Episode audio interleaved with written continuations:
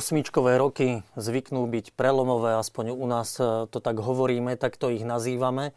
Aj tento rok 2018 končia si sa teda osmičkou. E, neviem, či bude prevratným, čo sa týka do budúcnosti, ale e, určite si môžeme pripomínať niektoré udalosti, ktoré môžeme nazvať dokonca aj takými vlajkovými loďami katolicizmu na Slovensku v tých uplynulých rokoch.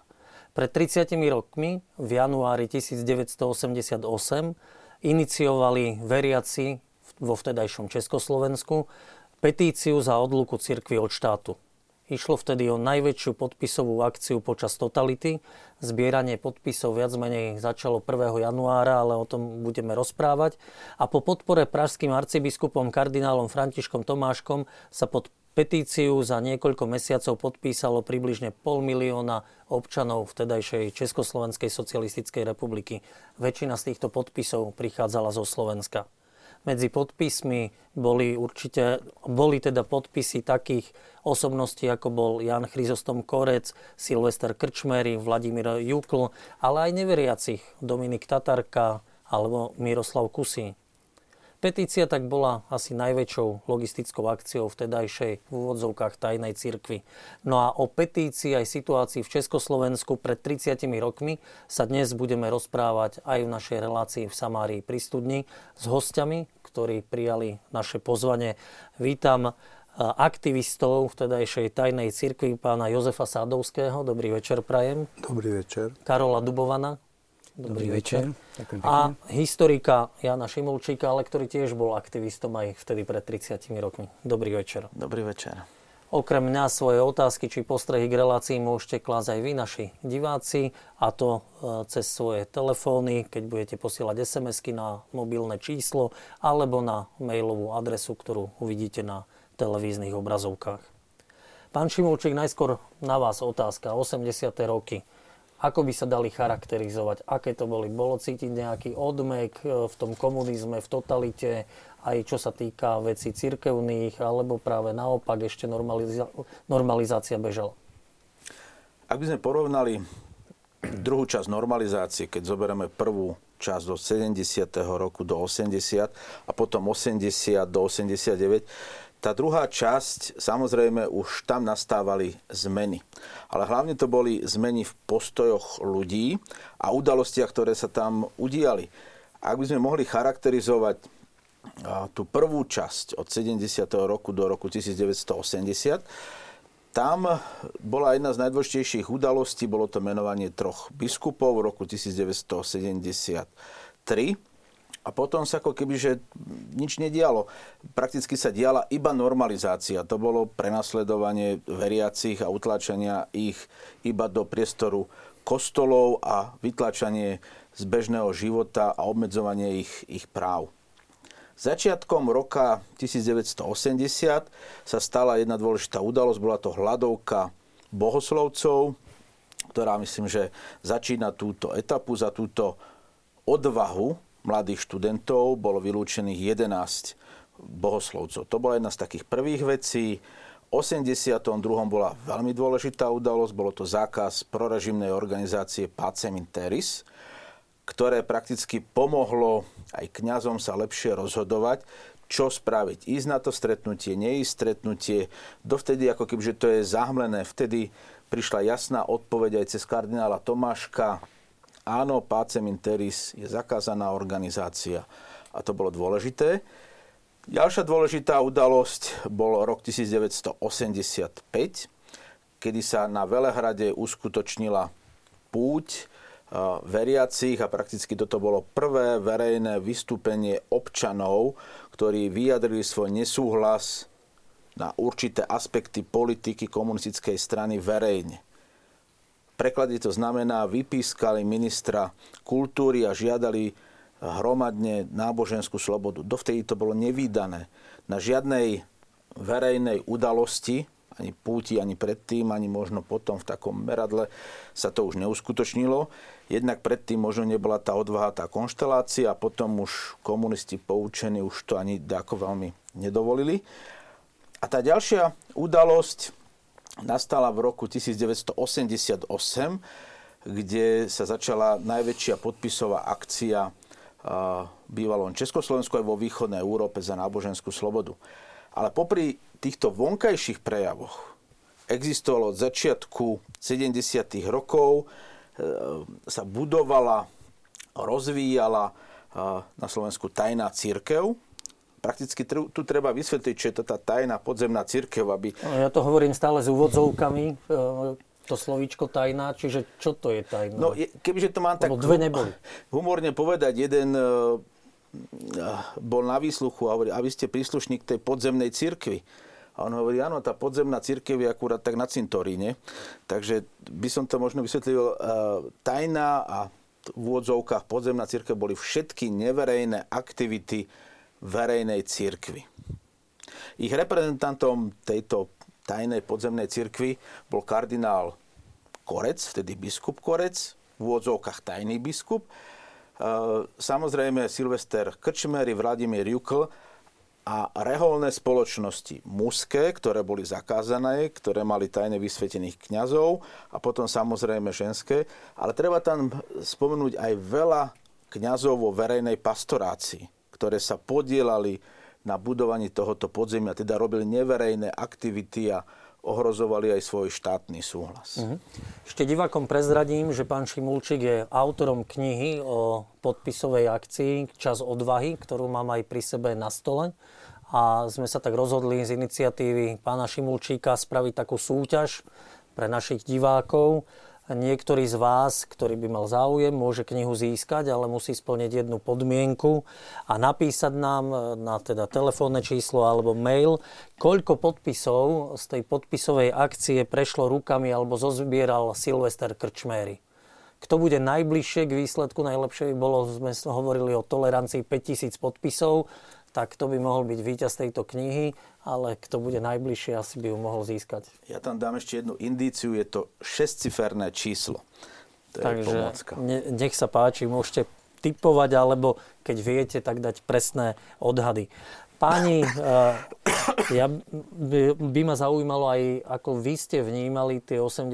roky. Vy ste boli zrelí muži, triciatníci alebo mladí muži. Pán Sadovský, No, neviem, či som bol zrelý muž. Tak mladý muž. V 80. som mal 23 rokov. Som sa dostal práve do, do Bratislavy na vysokú školu. Ale 80. roky by som nezažil bez tých 70. jak ste vy povedali, že, že vlastne to sú vlastne prvá fáza je od toho 70. roku do toho 80. a 80. roky vnímam ako čas nádeje, veľkej nádeje, čo možno, že teraz, terajšej spoločnosti chýba. E, hoci sme žili v e, totalite. E, v tých 70. rokoch, to som bol stredoškolák a to sme žili na dedine, Kmeťovo, Bánov, Melek, Ohaj, Húl.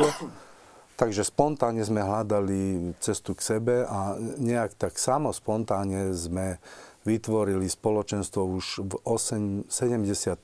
okolo spevokolu, čo vlastne viedol môj švagor, ale tieto spoločenstva by e, sa celkom neudržali, keby vlastne nebol 68.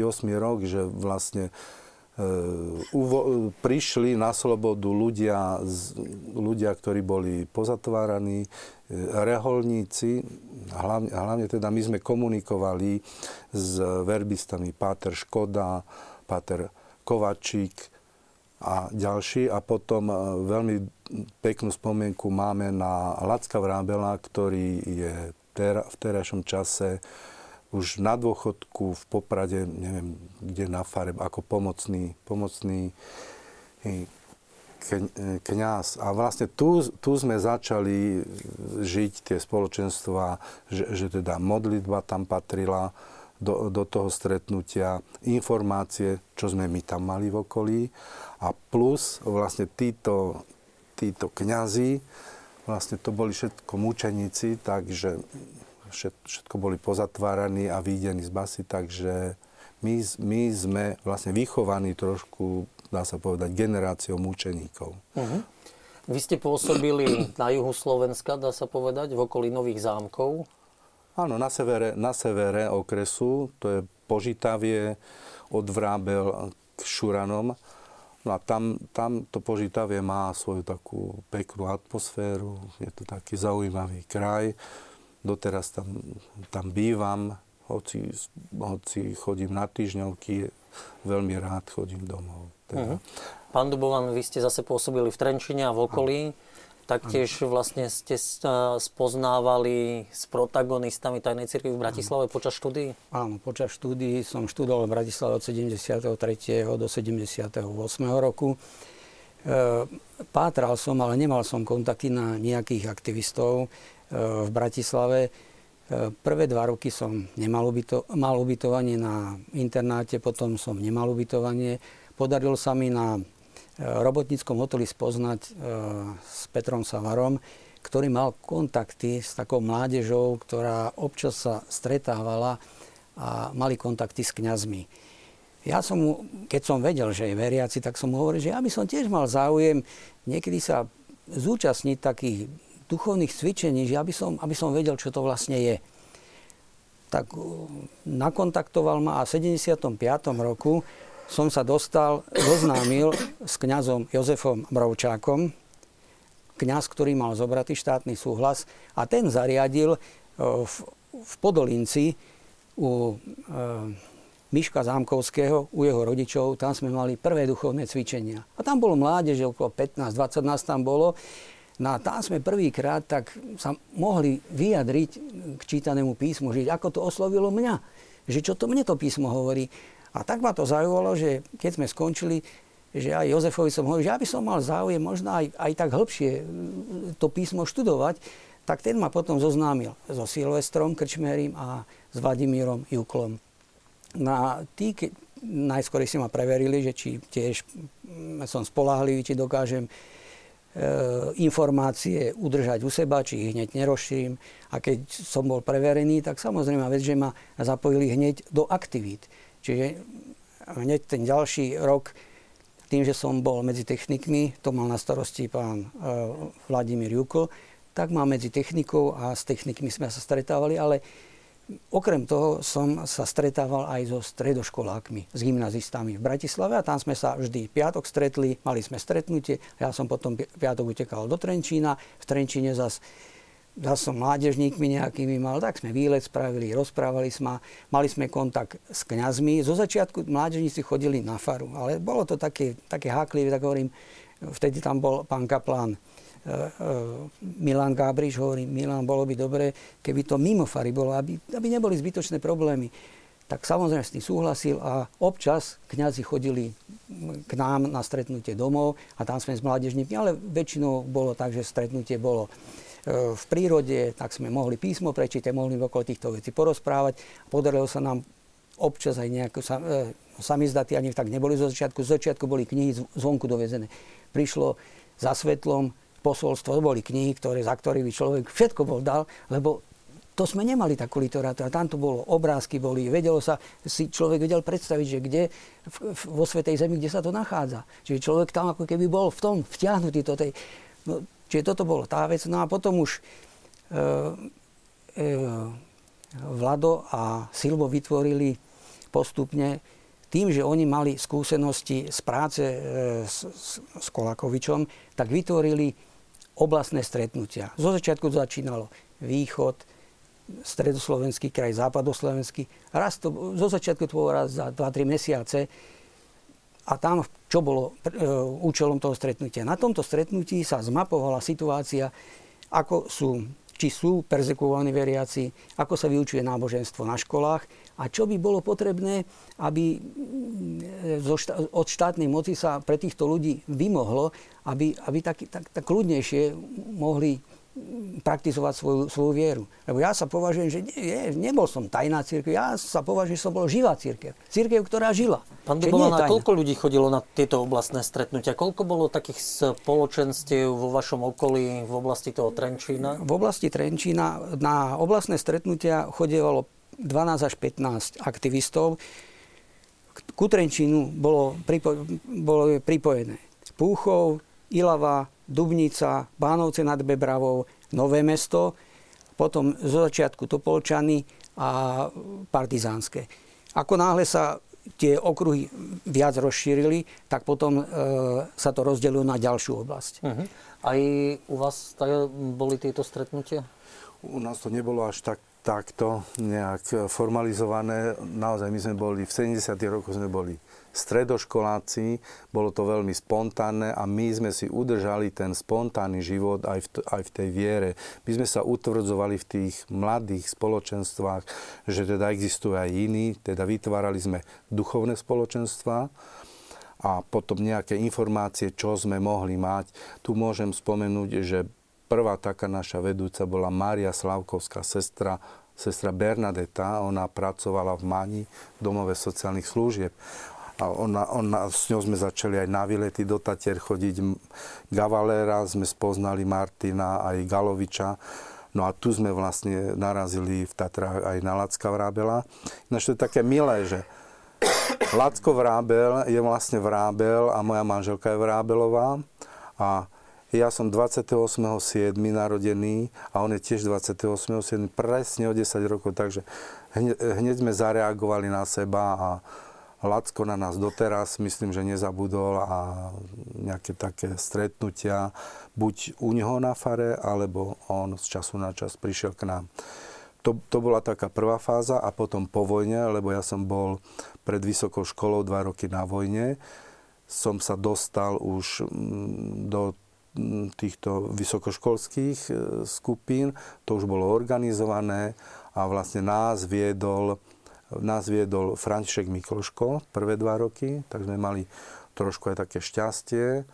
On, on nás viedol aj duchovne, aj intelektuálne, aj kultúrne, takže sme mali možnosť, neviem, čo sa teda na nás e, nalepilo, že či má z nás radosť, ale dúfam, že, že áno, komunikujeme s ním, máme vzťah pozitívny doteraz, on má už 70, ja 60, takže podľa mňa to malo, malo veľký význam a vlastne aj cez neho sme sa dostávali do takýchto aktivít, jak sú podpisové akcie. Mm-hmm.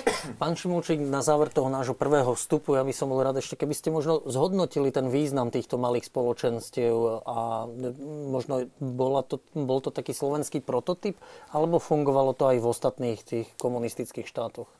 Ostatné komunistické štáty neviem ako zhodnotiť, ale viem ten prínos hlavne na Slovensku, aký, aký bol. E, prakticky, ak sa pozrieme z pohľadu štátnej bezpečnosti a, a malých spoločenstiev, tie neboli postihnutelné, lebo ich bolo jedno, jednoducho bolo to stretávanie v malých skupinách a bolo toho veľa po, Slo, po celom Slovensku, takže tá kapacita štátnej bezpečnosti nebola až taká možná to postihnúť.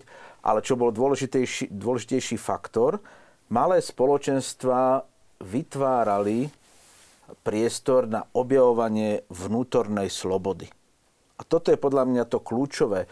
Bola to duchovná vnútorná sloboda, ktorá sa potom neskôršie prejavovala na vonok. Jednak to bolo, jednak to bolo na vonok prepisovaním samizdatov, neskôršie to boli petície a tá vnútorná sloboda, ktorú tí ľudia tam objavovali a nakoniec ju aj praktizovali na vonok, nakoniec to bola sviečková manifestácia.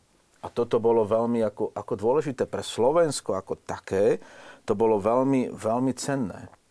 A v jednom momente je to jeden fenomén, ktorý po roku 90 išiel trošku viacej do útlmu, lebo sme si mysleli, že tá sloboda nám prinesie niečo iné, ale možno za tie, za tie 10 ročia znova budeme viac a viac objavovať, že to je práve to korením, kde tí ľudia môžu byť osobní, osobné prežívanie viery, ako to bolo za komunizmu, tak to bude aj v tejto slobodnej spoločnosti. Mm-hmm. Pripomeniem, že môžeme súťažiť o knihu Čas odvahy, ale z niektorých odpovedí mi vyplýva, že možno nebolo celkom e, dobre pochopená, aká bola otázka, lebo že na Slovensku koľko bolo zozbieraných podpisov. Nás nezaujíma, koľko na Slovensku bolo zozbieraných podpisov, ale kto chcete získať knihu, mali by ste e, napísať počet podpisov, koľko zozberal Silvester Krčméry. Takže... Ja by som to, koľko išlo cez neho? Cez neho, jeho rukami, koľko prešlo, áno, nie osobne. A teraz poprosím režiu o videoklip a po ňom sa do štúdia vrátime. Loving, lying I have seen your face before. Never thought again I'd see. Didn't want to anymore. I remember and the moonlit kiss. The evening lullabies I would truly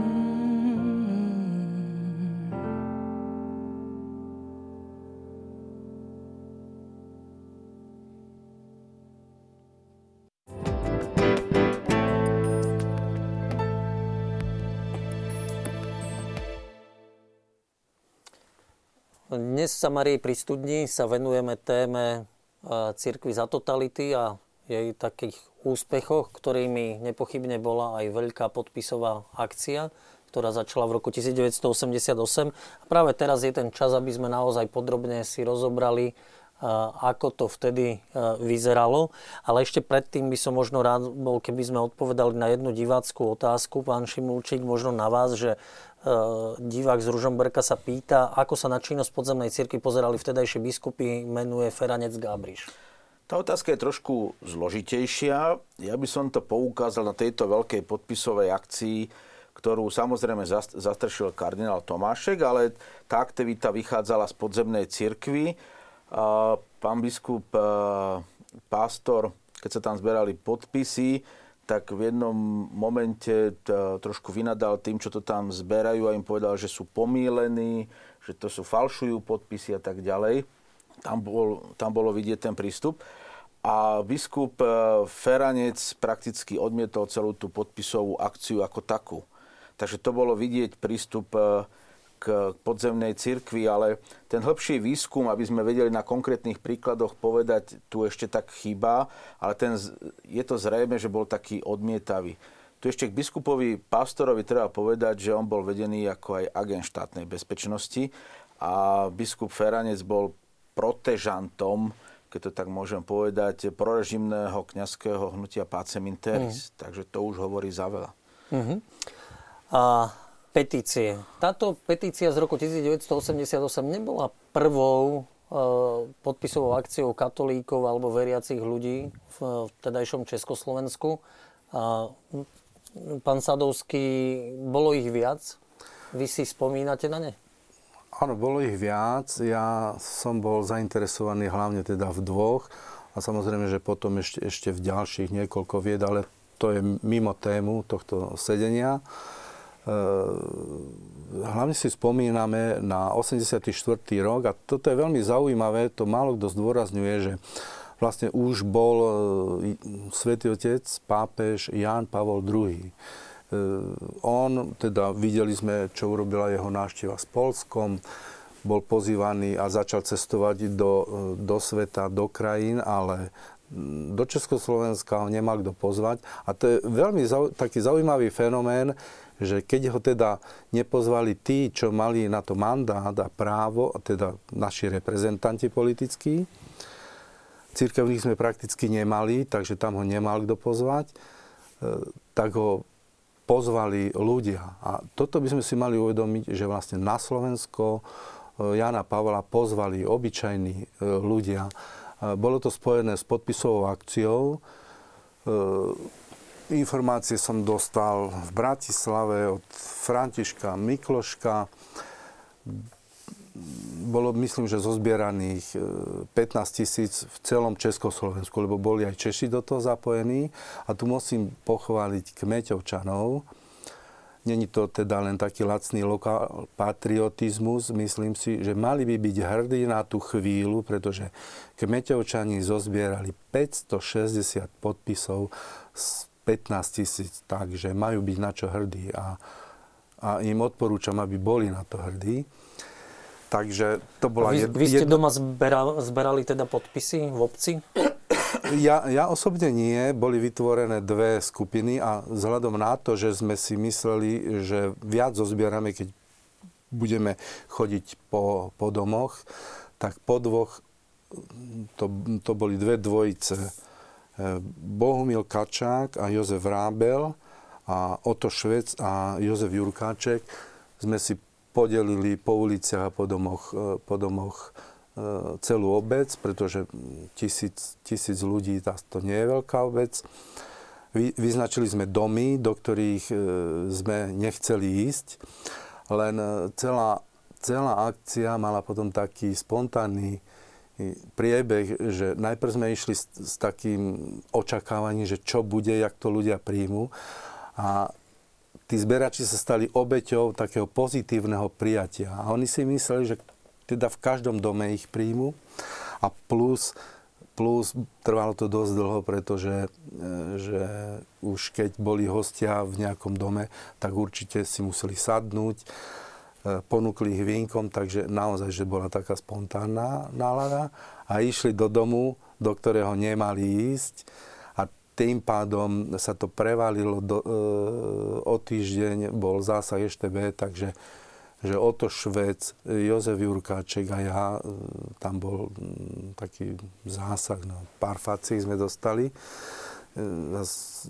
nechcem to teraz dramatizovať, už teraz je, taký pek, je to taká skôr pekná spomienka. No ale vtedy vám asi nebolo všetko jedno, vtedy, keď vás na EŠTB predvolali. Vtedy nám, vtedy nám to nebolo všetko jedno ale nejak sme to zvládli a zdá sa, že sme to psychicky prekonali. Pretože potom sme sa ešte venovali o 4 roky ďalšej akcii, kde sme nazbierali až 5000 podpisov. Nemalo to pre vás ani žiadne následky v práci? To je zaujímavé, že hoci ten zásah bol taký fyzicky brutálny, ja som ešte vtedy chodil do školy, skôr naopak, nič, nič sa nestalo v škole, tamto boli robotníci, takže tým ani nemali čo zobrať a skôr som zaregistroval také pozitívne, pozitívne reakcie zo strany niektorých ľudí, pedagógov. Uh-huh. Pán Dubovan, bolo, boli aj iné petície? Boli aj iné, iné petície, najmä si pamätám, že hnutie kresťanských rodín to zorganizovalo. To bolo, akurát sa mal liberalizovať interrupčný zákon a mm, to nebolo priateľné pre kresťanské rodiny, tak boli aktivisti, najmä sa to cez oblastné stretnutie rozšírilo, čiže tam sme rozdali e, podpisové hárky, tam sa to zozbieralo Myslím, že sa okolo 12 tisíc podpisov zozbieralo vtedy. E, takým hovorcom tejto, e, tejto akcie bol, e, mám pravda, doktor Vladimír e, Ďurikovič. Toho aj predvolali na ministerstvo. Nemali nejaké veľké výhrady voči tomu, boli ochotní to prijať a pred voľbami ani nebol upravovaný tento interrupčný zákon až potom po voľbách spravil štátna moc to, čo chceli spraviť. Asi nie celkom, ale myslím, že niečo z, tej, e, z tých našich požiadaviek to aj sa zrealizovalo. Čiže nebolo to presne v takom, e, takej úprave, ako to predkladala vláda, ale zobrali sa aj pripomienky, ktoré hnutie kresťanských rodín v tej dobe malo k tejto, k tejto novelizácii tohto interrupčného zákona. Ale išlo to asi pod hlavičkou nejakého občianského petičného výboru? Áno, áno, áno. Uh-huh. Pán Šimulčík, vy ste chceli doplniť? Ja som chcel doplniť ešte trošičku pána Sadovského. On nie, že nemal postih, ale on sa stiažoval ešte na príslušníkov štátnej bezpečnosti, že ho byli. A myslím, že ale to sme, to sme napísali tento list v byte Františka Mikloška. Adresovali sme ho prezidentovi vtedajšiemu, teda Husákovi. No a výsledok bol, že vlastne jediná moja nášteva v tzv.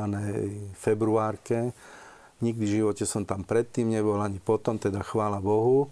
Takže nebol to klasický výsluch, bolo to vlastne prešetrovanie mojej stiažnosti. No. Uh-huh.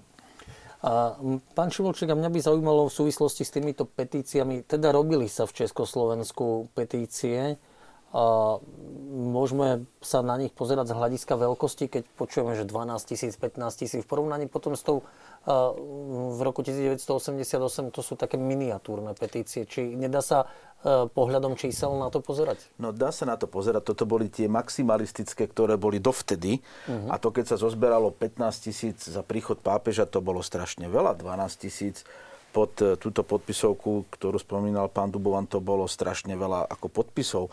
Pod veľa iných podpisoviek sa zozberalo oveľa menej. To bolo možno, jedna z tých prvých podpisoviek bola v roku 1983, keď boli e, prakticky prenasledovaní a uväznení františkáni, tak sa zozberalo, ak sa dobre pamätám, 73 alebo 83 podpisov. To nebolo veľa, tam tí ľudia potrebovali odvahu, ale samozrejme tá tá doba sa, sa menila, ale vo všeobecnosti e, nepresiahlo to číslo možno tých 15 e, tisíc, ale to už bolo, to bolo ojedine, ojedinelé. E, takže tam tá veľkosť sa nedá hovoriť, že by tam boli 10 tisíce ľudí. Uh-huh. Ja by som k tomu ešte jednu vec chcel dodať, že v 84. pozvanie pápeža nemali sme ambíciu tieto aktivity, teda rozšíriť túto petíciu do iných obcí. Kdežto v 84. už sme cítili, že nemôžeme zostať len v jednej obci, že musíme pokryť nejaké územie. To tiež e, vlastne napovedá na to, že tá atmosféra v republike na Slovensku medzi ľuďmi sa menila. Uh-huh. No, ale žiadalo si to, ako teda pán Čomoček hovoril, kus, kus odva, odvahy. Nebali sa ľudia, pán Dubovan, neodmietali vám podpisy? Tak ono zo začiatku, viete, no, aj my sme si neboli celkom takí istí. Mali sme aj my samozrejme vec trošku strach, ale e, v tej dobe už predtým e, tu bola známa e, kniha Gorbačová Perestrojka. A to trošku ľudí posmerilo, že už sa dokázali aj ohlásiť, že však veď Gorbačov na toto poukazuje a už sa dožadovali svojich náboženských práv, ktoré majú. Na v 87. v novembri bol zatknutý aktivista Ivan Polanský za to, že distribuoval samizdaty. tak to trošku nás zmobilizovalo, že už sme už sa chystal, že budeme podpisovku robiť aj za to, že aby sa Ivana prepustili. Lebo sme ho poznali, z oblasti sme ho poznali, tak sme mali záujem, aby bol prepustený. My sme to nepovažovali, že to je nejaká protištátna činnosť. Veď to žiadne politické e, veci neboli v tých samizdatoch. Boli to vyslovene náboženské, aby ľudia mali možnosť náboženskú formáciu, informácie, ktoré boli z Vatikánu a informácie, ktoré v podstate ako formáciu nám dával pán biskup Korec. No a Silvo a Vládo tých ho mali vo veľkej vážnosti a keď to pán biskup Korec neschválil, tak sa do tých akcií neišlo. Čiže aj keď sa uvažovalo dlhšie, nie len, že sa to 1. januára 88 spustilo. Už predtým sme, na, jednak to boli obla, na oblastných stretnutiach sa spomínalo, že by niečo bolo vhodné takéhoto, ale boli tu aj stretnutia, pracovné stretnutia, ktoré mali vytvorené také formačné E, spoločenstvo, v ktorom sa pripravovali ľudia na kňastvo alebo do reholí, ktoré zastrešoval Vlado a Silvo a samozrejme nad tým ochrannú ruku mal pán biskup Korec.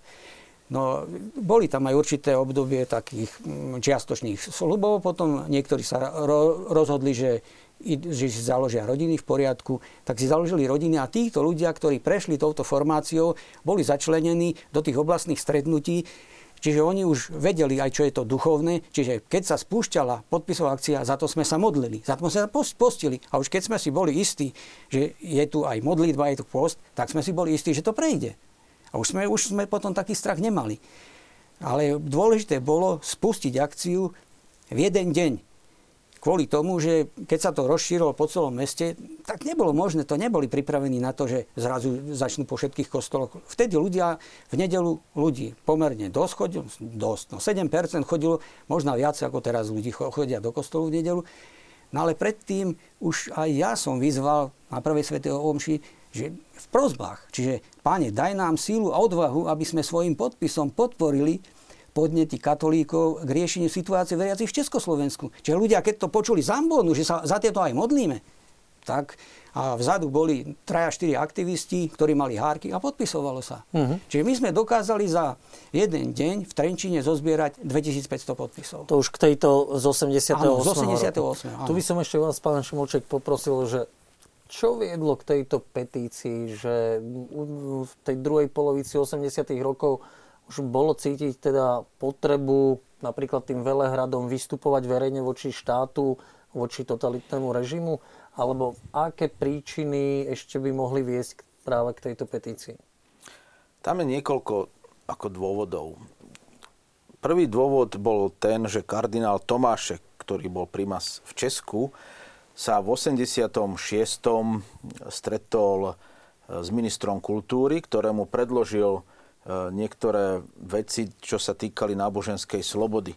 A následne mu poslal list, kde mu zopakoval tieto požiadavky. požiadavky. Samozrejme, minister kultúry ako na všetky predchádzajúce listy neodpovedal. Tento moment zaujalo jedného jednoduchého robotníka, železničiara Augustína Navrátila. Moraváka. Moraváka. Moraváka, to je, to je dôležité. Možno trošičku k Augustinovi Navrátilovi. Je to zaujímavá ako osobnosť moravského, disidentského, katolického ako, ako hnutia. On e, prakticky bol jednak železničiar, malorolník. E, v roku 1977 podpísal chartu a v 76. sa dožadoval vrátenie pôdy, na ktoré by mohol hospodáriť. A komunistický režim mu to nechcel vydať, túto pôdu, tak e, nejako e, možno silnejšie pomenoval tento komunistický teror. Samozrejme súdruhom sa to nepáčilo, tak ho trestne stíhali, že napadol e, orgán, ktorý mal na starosti tieto, tieto pozemky. A následne zorganizoval v 77. podpisovú akciu s jedným svojim priateľom za náboženskú slobodu jeho priateľ v 77. bol za to odsúdený za túto podpisovku, následne potom ale aj prepustený. A na navrátila si prichystali niečo takého zákernejšieho. nebol odsudený ani za tie vrátenie tých pozemkov a jeho tvrdších názorov na komunistický režim, ktoré povedal verejne, ale ani za túto podpisovku, ale o čo horšie, poslali na psychiatrické liečenie. Povedali, že to je chorý človek, ktorý takto vystupuje a prakticky z neho spravili v úvodzovkách blázna. Tam bol e, určitú dobu, potom sa vrátil do domáceho ako kvázi liečenia a bojoval o svoju čeze medzi chartistami, lebo to bolo také nepríjemné. Oni dávali trošičku niektorí ruky od neho preč, čo keď je to pravda a tak, a tak ďalej. Takže to bolo veľmi zákerný útok na ňo. Zneužívanie psychiatrických kliník, čo v Sovietskom zväze bolo úplne, úplne normálne. Tam, keď bol niekto aktívny veriaci, tak keď sa ho chceli zbaviť, tak ho dali na psychiatrickú liečebňu, lebo povedali, to nie je normálne, on musí psychicky chorý, lebo je veriaci. Takže ten model nebol neznámy, ale u nás nie je ešte dostatočne zmapovaný. On sa vrátil následne e, opäť domov a v 85. zorganizoval druhú podpisovku ktorú nevieme teda presne ako dopadlo. Zatiaľ sa nepodarilo nájsť koľko podpisov ale ten model bol približne rovnaký, ale už bol poučený z tej prvej, tak tuto v 85. poslal na tie na, na ministerstvo vnútra, na UVK, ešte na generálnu prokuratúru informáciu, že organizuje podpisovú akciu a že keď to nie je v poriadku, nech mu dajú vedieť. No oni ho ignorovali a on si povedal, keď ma ignorujete, to znamená súhlas. Takže ju zorganizoval. A tento Augustín navrátil, potom znova ho dali na liečenie potom, lebo on sa stále dožadoval svojich práv. A keď mu neodpovedali, on napísal znova list. A keď neodpovedali znova list, a im to zrejme už začalo vadiť a najjednoduchšie bolo povedať, že to nie je v poriadku psychikou. Dovolím si povedať, že, že takýto pohľad sa mohol aplikovať na každého disidenta, ktorý si nárokoval uh, dodržiavanie ľudských práv. No a v 87., keď bol doma. Dalo by sa povedať, že nič ho prakticky z tohoto nezastrašilo. E, zorganizoval so svojimi priateľmi, e, s pánom Záleským, na Morave stretnutie aktivistov aj z Prahy, aj z Moravy a rozmýšľali, ako podporiť kardinála Tomáška. Lebo komunistický režim povedal kardinálovi Tomáškovi, vy ste generál bez vojska. Vy máte také požiadavky, ale nikto o ne nestojí. Žiaden veriaci, žiadny kňazi, ani, ani, ani biskupy. No a oni rozmýšľali, ako ho podporiť a tam začala vznikať prvé myšlienky takejto petície. Až nakoniec uh, v decembri na, Augustín navrátil, dal dohromady 31 bodov. Týchto 31 bodov by sme mohli povedať, že je to 31 bodov náboženskej neslobody. Žiadal to, čo komunisti, komunistický režim nedovolil slobodné rehole, slobodný vstup do, do seminárov, väčšie množstvo seminárov, väčšie množstvo literatúry, prakticky to, čo je dnes bežné, by sme mohli, mohli povedať. A opäť rozposlal túto informáciu na všetky inštitúcie a sa ich pýtal, či je teda všetko po právnom poriadku, či takúto podpisovú akciu môže, môže organizovať. A opäť nedostal odpoveď. Tak on si povedal, keď som nedostal odpoveď, tak komunistický režim mi to legalizuje. Ale samozrejme, no, tá podpisová akcia bola legálna, lebo ústava zaručovala, že občania môžu dávať podnety na zlepšenie vecí, ktoré sa nachádzali v spoločnosti. Potiaľ to je prakticky jeho iniciatíva, tých 31 bodov. Tých 31 bodov je zložený z dvoch častí. 10 bodov je kardinála Tomáša, ktoré sú z toho listu a tých ostatných bodov sú, sú e, navrátilové. Čiže tá veľká petícia vznikla na Morave. Na Morave. Na Morave vznikla. Bolo to prirodzené, lebo kardinál Tomášek bol, bol český primas, nie slovenský. On u nás mal prakticky morálnu autoritu. Treba si uvedomiť, že v 88. roku mal 88 rokov. Na jednej strane ako vedchý starec už, na ktorého o, mohli pôsobiť komunisti, dalo by sa povedať, veľmi, veľmi ľahko. Ale práve kardinál Tomášek podporil túto podpisovú akciu svojim listom zo 4. januára. Oficiálne de jure začala podpisová akcia 1. januára ale de facto 4. januára.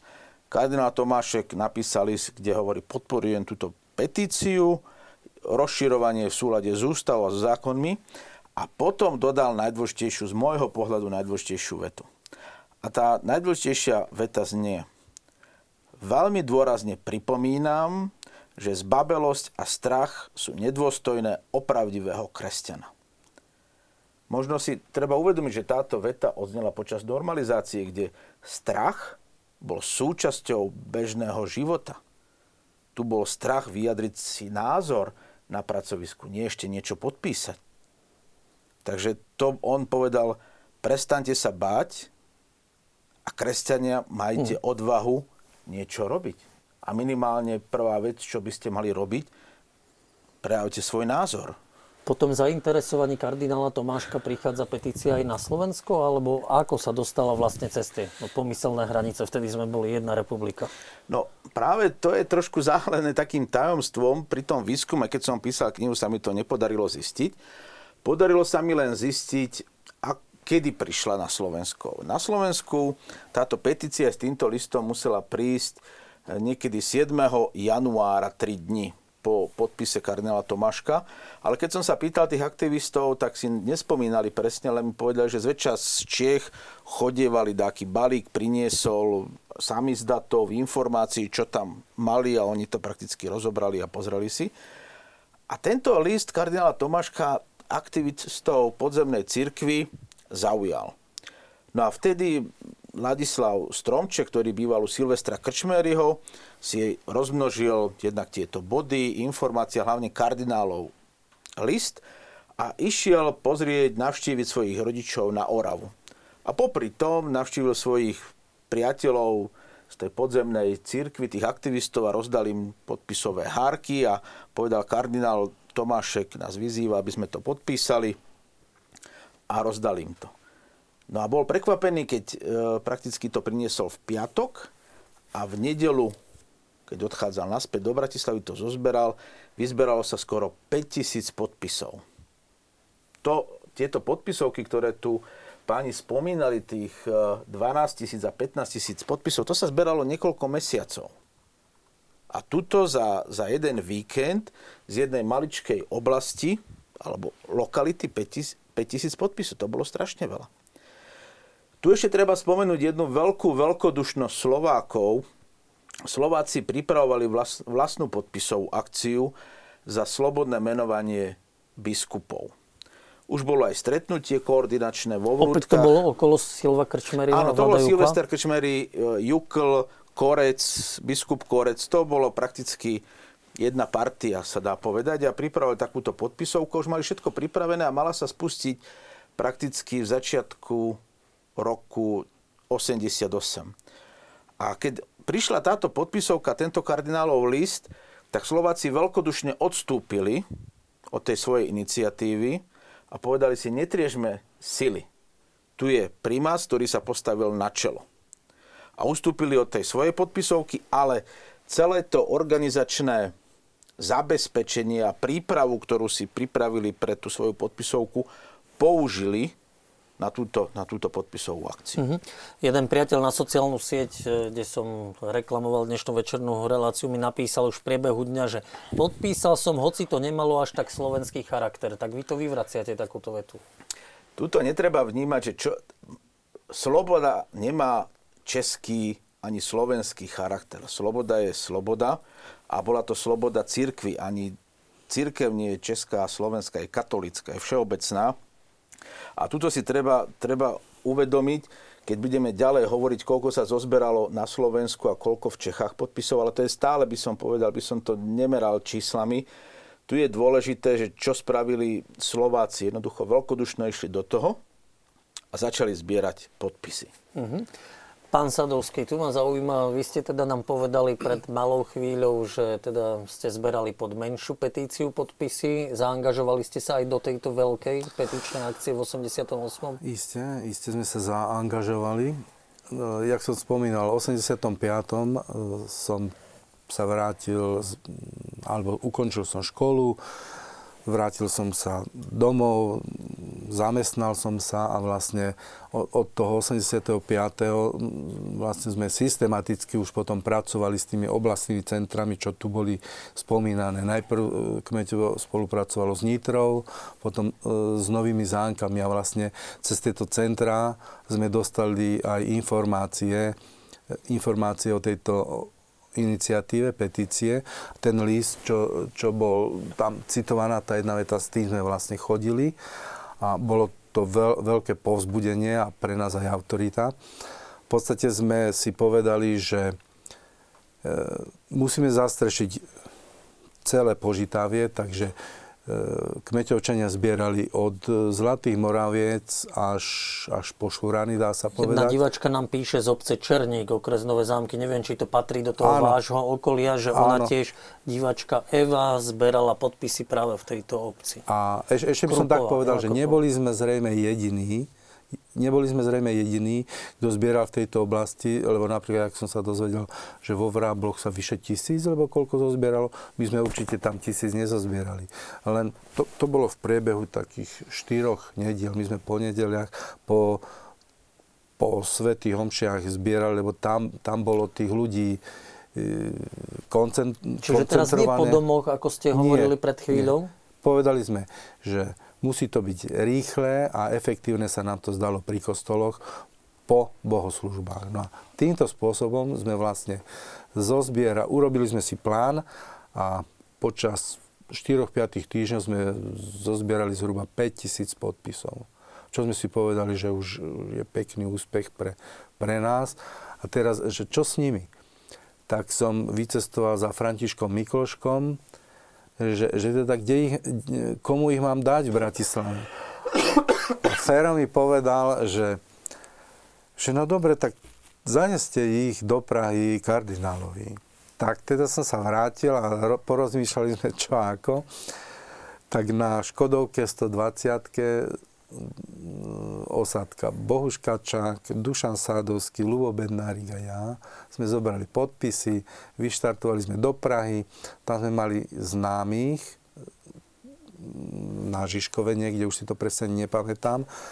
Ale sme si zle vypočítali termínu, e, čas, tak trošku sa už začalo zvečerievať a tí boli z toho tak prekvapení, že videli 5000 podpisov zo Slovenska, tak nám povedali, že najlepšie by bolo, ísť do kanonického domu a že tam kanonik Lebeda, že to je spolahlivý človek, že môžeme ísť za ním. Tak my, už potom sme sa veľmi ponáhľali cez tie hračany, to už bolo ľudoprázdne, len my štyria sme išli.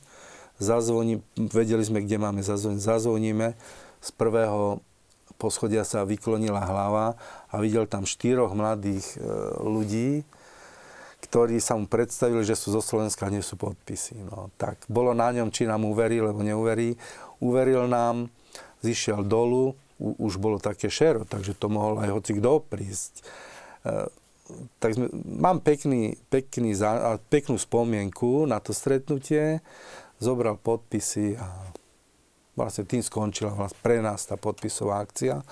Nikto z nás už po tejto podpisovej akcie nemal, nemal nejak, nejaký kontakt z EŠTB, okrem, okrem, okrem Joža Jurkačka, ktorého niekde poznali a tak ho kontaktovali, kontaktovali ho po tej podpisovej, že teda chceli od neho informácie, že kto to organizoval, kde išli podpisy a takéto no, veci. Vás, podobné. keď vyšetrovali pre tú petíciu predtým, tak vás si preventívne nevšimli? Alebo nerobili problémy, keď vravíte, že ste tu zberali hm, po pred svetými omšami eštebáci vlastne tam nenasadili svojich ľudí? Neviem si to, mm, asi si ma teda nevšimli, na, na toto neviem zodpovedať, ale po tejto petícii som nemal, nemal nejaký problém. Ani nebol problém so zhábaním podpisov, alebo tých, nie, ktorí zberali podpisy nie, po tých nie, svetých omšiach? Nie, nie, lebo to, bolo, to bola blesko. Tam sa zjavili, zozbierali a za štvrť hodinu odišli preč. Čiže moment prekvapenia. Áno. Blesková aj... vojna, Blitzkrieg. A tak to bolo aj u vás v Trenčine a v okolí? Samozrejme, samozrejme. To, trebalo to rýchlo spraviť a keď to bolo rýchlo, tak to už nebol čas na to, aby sa oni e, zorganizovali, by nejakú protiakciu vytvorili. Čiže ja som kňazov oznámil z toho, že sa to bude diať. Ešte večer predtým som bol u pána dekana Gejza Lukyho. ten bol spolahlivý, dobre povedal Karolko, len dávajte si pozor, lebo vás môžu pozatvárať za to. No tak boli sme povzbudení aj z iných miest, že to funguje. A najmä to je taká vec, že nespomínali sme tu, že aj Anton Hlinka, ten, ten povzbudzoval k tejto akcii takisto. A už ľudia, to sme počúvali, zakázané správy Hlas Ameriky a, a Slobodnú Európu a Hlinka tieto, toto nás burzoval k tomuto, že aby sa takéto akcie robili. No a človek bol povzbudený do toho, tak ideme do toho, nemôže sa nám nič stať.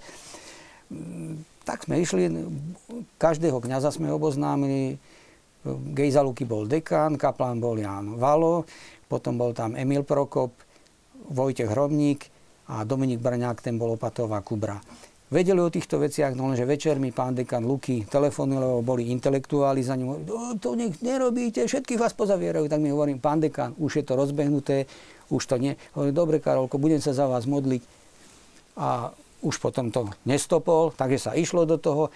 A niektorí kňazi tak medzi, medzi riadkami podporili to aj, aj skazateľnice. Mm. Nebrojili proti tomu, ale podporili to. Keď sme v úvode celkom relácie spomínali tajnú církev, čiže vy hovoríte vlastne o tom, že ani diecezní kňazi, ktorí pôsobili verejne, neboli proti takejto akcii. Neboli proti takejto akcii, pretože týmto častokrát som aj nejaký samizad, jak bol, dal k dispozícii a neodmietli to. Ani ma neudali, ani som nemal z toho nikdy problémy. Mhm. Pán Sadovský, u vás podpora kňaza existovala takisto miestneho?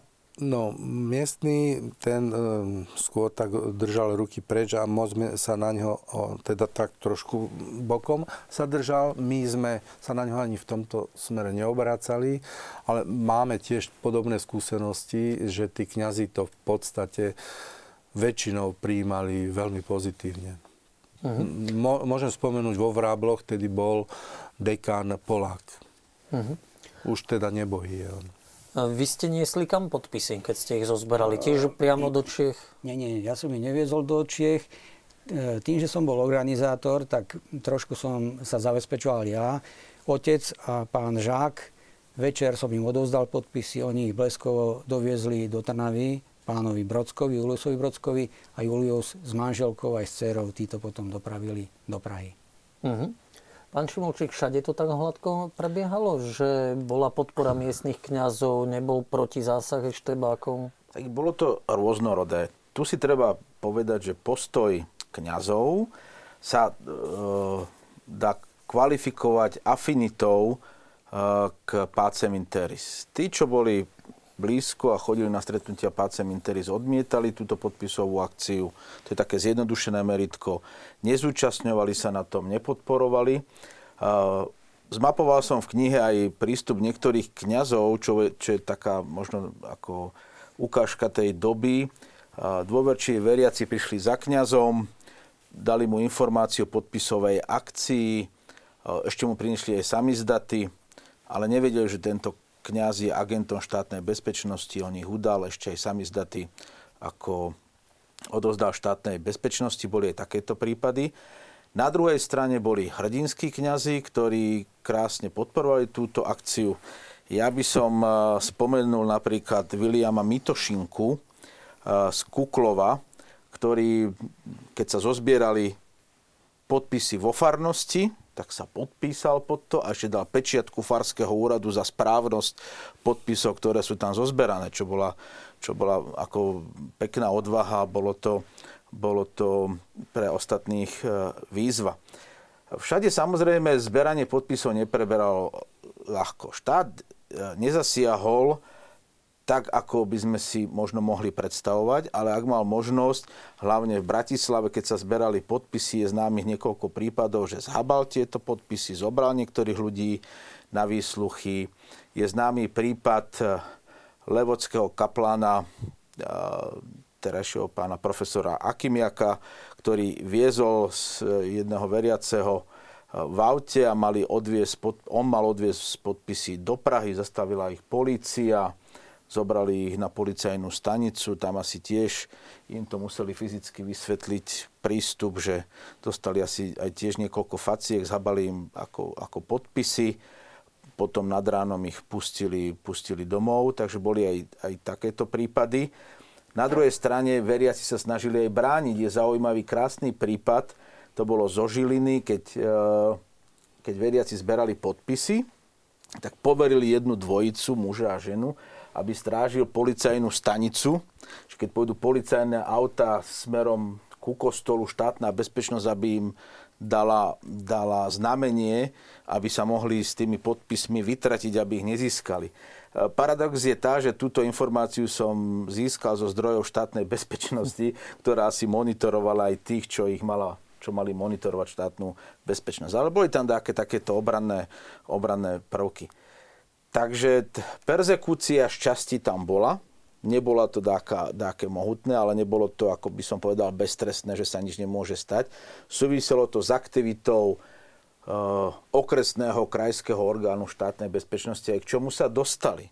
Ale aj tá odvaha bola iná. Tie prvé podpisy sa zozbierajú na Orave, a štátna bezpečnosť, keď to odznelo na hlase Ameriky, tak dostala pokyn, že aby zistila, či je to pravda, tak išli na tú Oravu a tam našli zberateľov podpisov a jeden pán, nenapadne ma meno, robil v horskej službe, tak sa ho na to pýtali a on im povedal, že viete čo, to je moje právo, ja vám na tieto otázky nebudem odpovedať. Ako takáto drzosť voči štátnej bezpečnosti niekoľko rokov predtým by mala za následok ako vyhodenie zo zamestnania persekúciu. Vtedy už len štátna bezpečnosť musela konštatovať takýto názor ľudí, ktorí zberali podpisy. Mm-hmm. Ďakujem veľmi pekne. Máme no, ešte nejakých 20 minút, tak e, režiu poprosím o ďalší videoklip a potom by sme si tak zhodnotili tú štúdiu, čo tá petícia doniesla pre Slovensko, pre Slovenskú církev.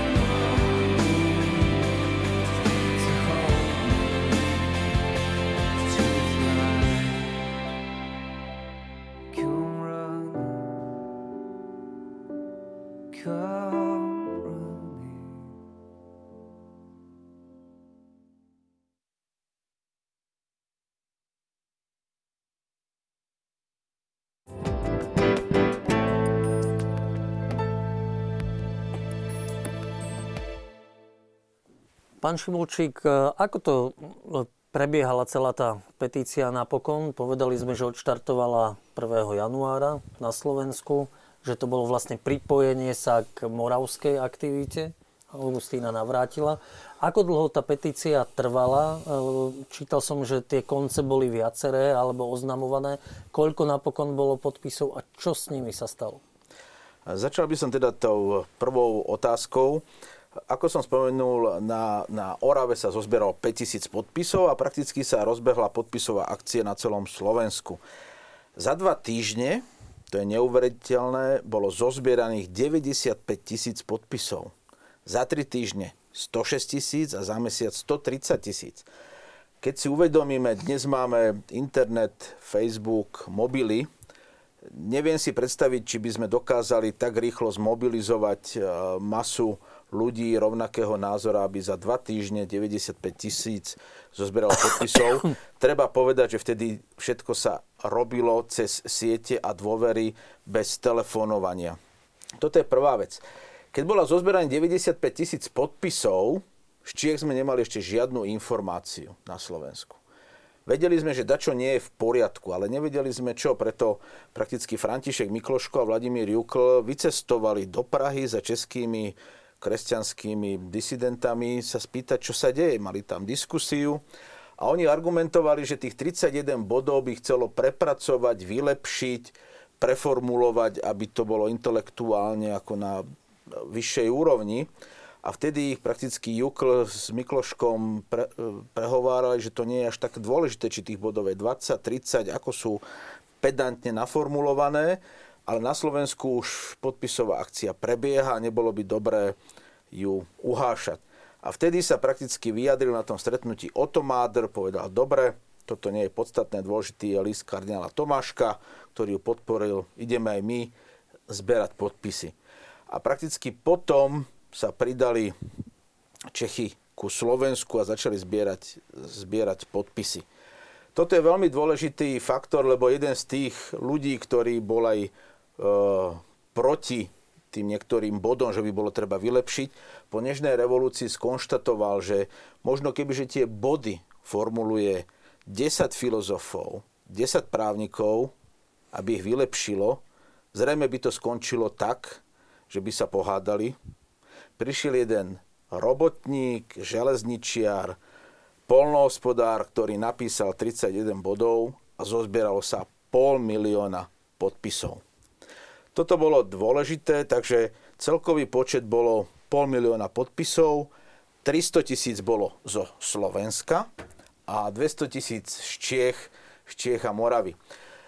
To presné číslo sa dá veľmi ťažko určiť, lebo čas podpisov išlo aj na úrad vlády, išlo na sekretariát pre veci cirkevné, čas podpisov bolo zhabaných, aj čas podpisov ešte dochádzala do Prahy po tej podpisovej akcii, lebo to bol taký prirodzený, ako tak, taký dobeh, ako aj vy ste spomínal, že prakticky ste spravili podpisovú akciu, ale potom sa ešte neskôršie pridávali ľudia, tak tam tie informácie ako prišli.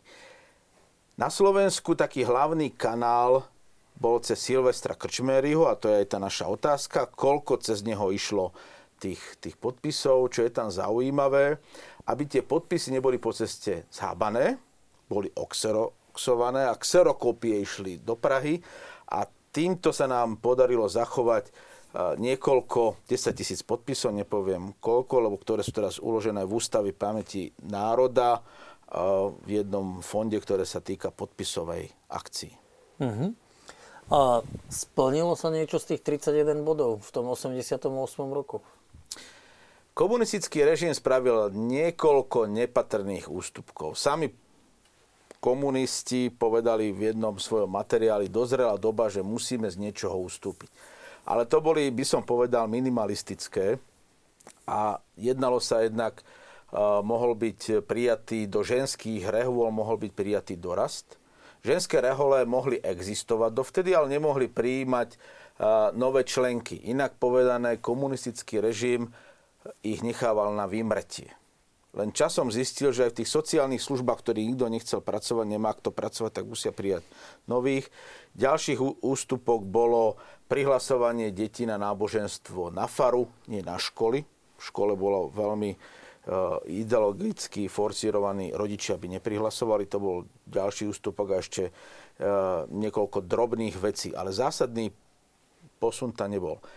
Čo bol najdôležitejší posun, komunistický režim pochopil, že je tu masa ľudí, ktorá sa dáva do pohybu.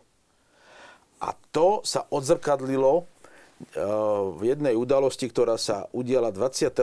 marca 1988. Pokiaľ podpisovú akciu ideologicky ako keby že prehliadol a snažil sa rôznymi článkami ju sprofanovať, nezatváral ľudí, tak pri sviečkovej manifestácii pochopil, že to nemôže nechať iba tak. Inak by sa stalo to, že ten pohyb, kebyže vtedy možno komunistický režim nezasiahne, a teda dal najavo všetkým ostatným, že, že slobodu si nemôžete zobrať sami.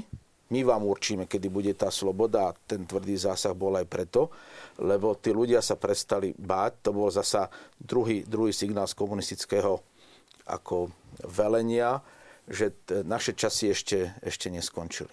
Mhm.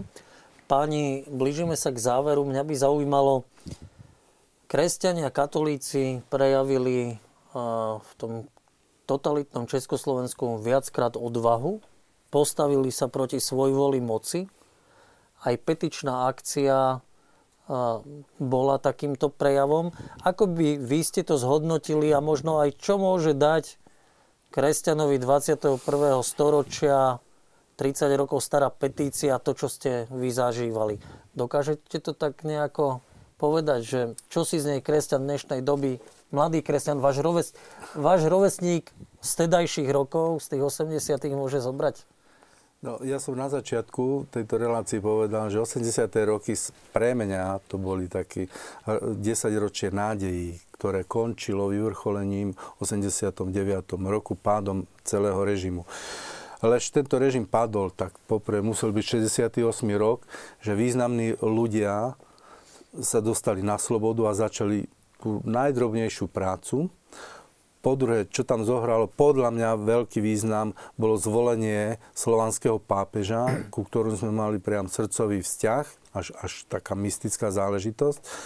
A po tretie, hoci, hoci režim mal všetko pod kontrolou, všetky médiá, televíziu, tlač, prestala byť účinná, pretože e, predsa len prenikali informácie z toho západu, že aká je tam spoločnosť, aká je tam životná úroveň. E, jednoducho toto bolo cítiť celé, celé 80. roky a bolo by také trestuhodné, že, že kto to vníma, že, že takýto pohyb má spoločnosť a nič by nespravil.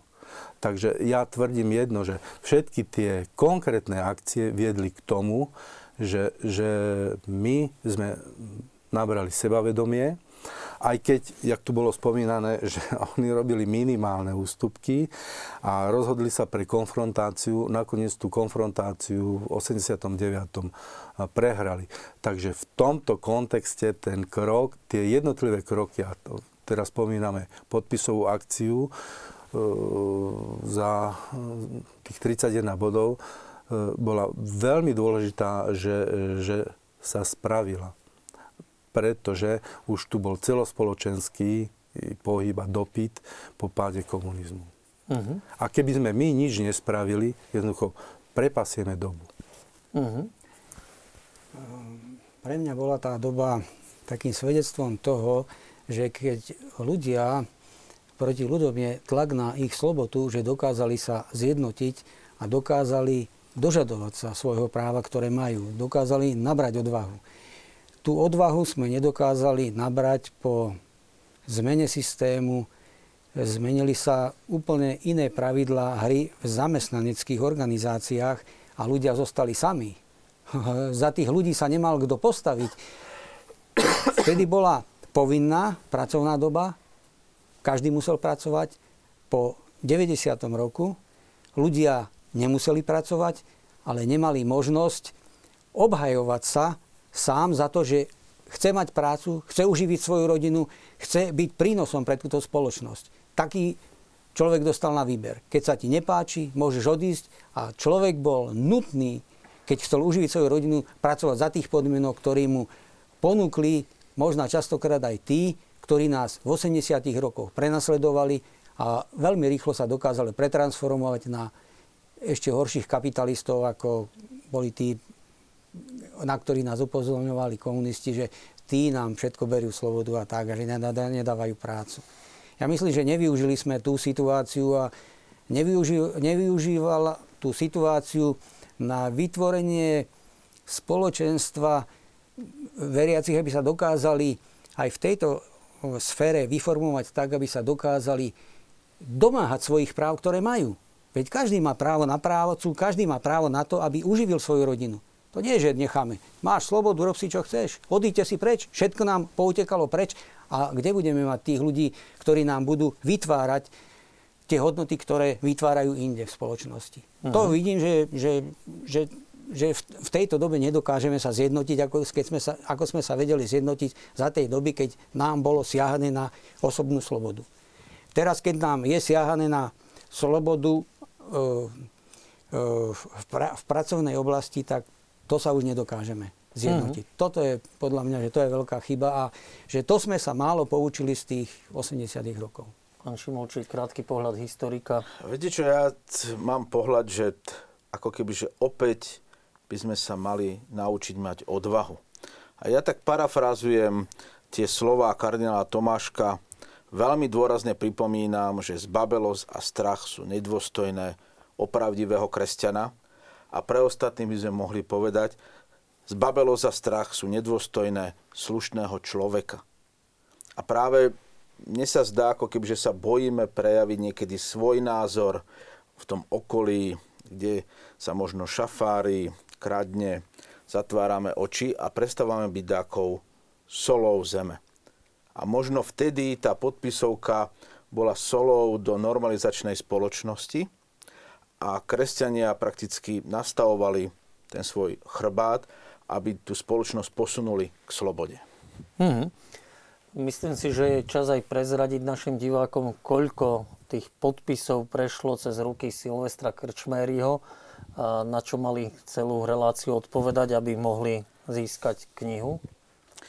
No cez Silvestra Krčmeryho prešlo spolu 124 928 podpisov, takže ak by sme to zaokrúhlili, bolo to 125 tisíc podpisov, ktoré poslal kardinálovi Tomáškovi. No a ja si myslím, po tom, čo som prešiel asi 30 mailov a SMS-iek, že najbližšie bola e, k správnemu výsledku pani Anna z Bardejovskej Novej Vsi.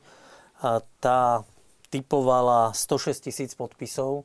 Tie čísla boli rôzne, od 4 tisíc po 500 tisíc. A myslím si, že pani Anna si knihu zaslúži a poprosím potom produkciu, aby vám ju zaslala na vašu adresu, ktorú ste pekne napísali do mailu. Páni, ďakujem veľmi pekne, že ste prišli do štúdia televízie Lux diskutovať o podpisovej akcii. Ja som rád, že ako chlapec 18-ročný som ju mohol podpísať a že som vás mohol spoznať e, ako zberateľov, z časti organizátorov e, tejto petičnej akcie a e, s historickými témami v tomto osmičkovom roku sa budem pokúšať stretávať s vami, naši diváci, aj v ďalších diskusiách v Samárii pri studni. Prajem vám všetkým pekný večer.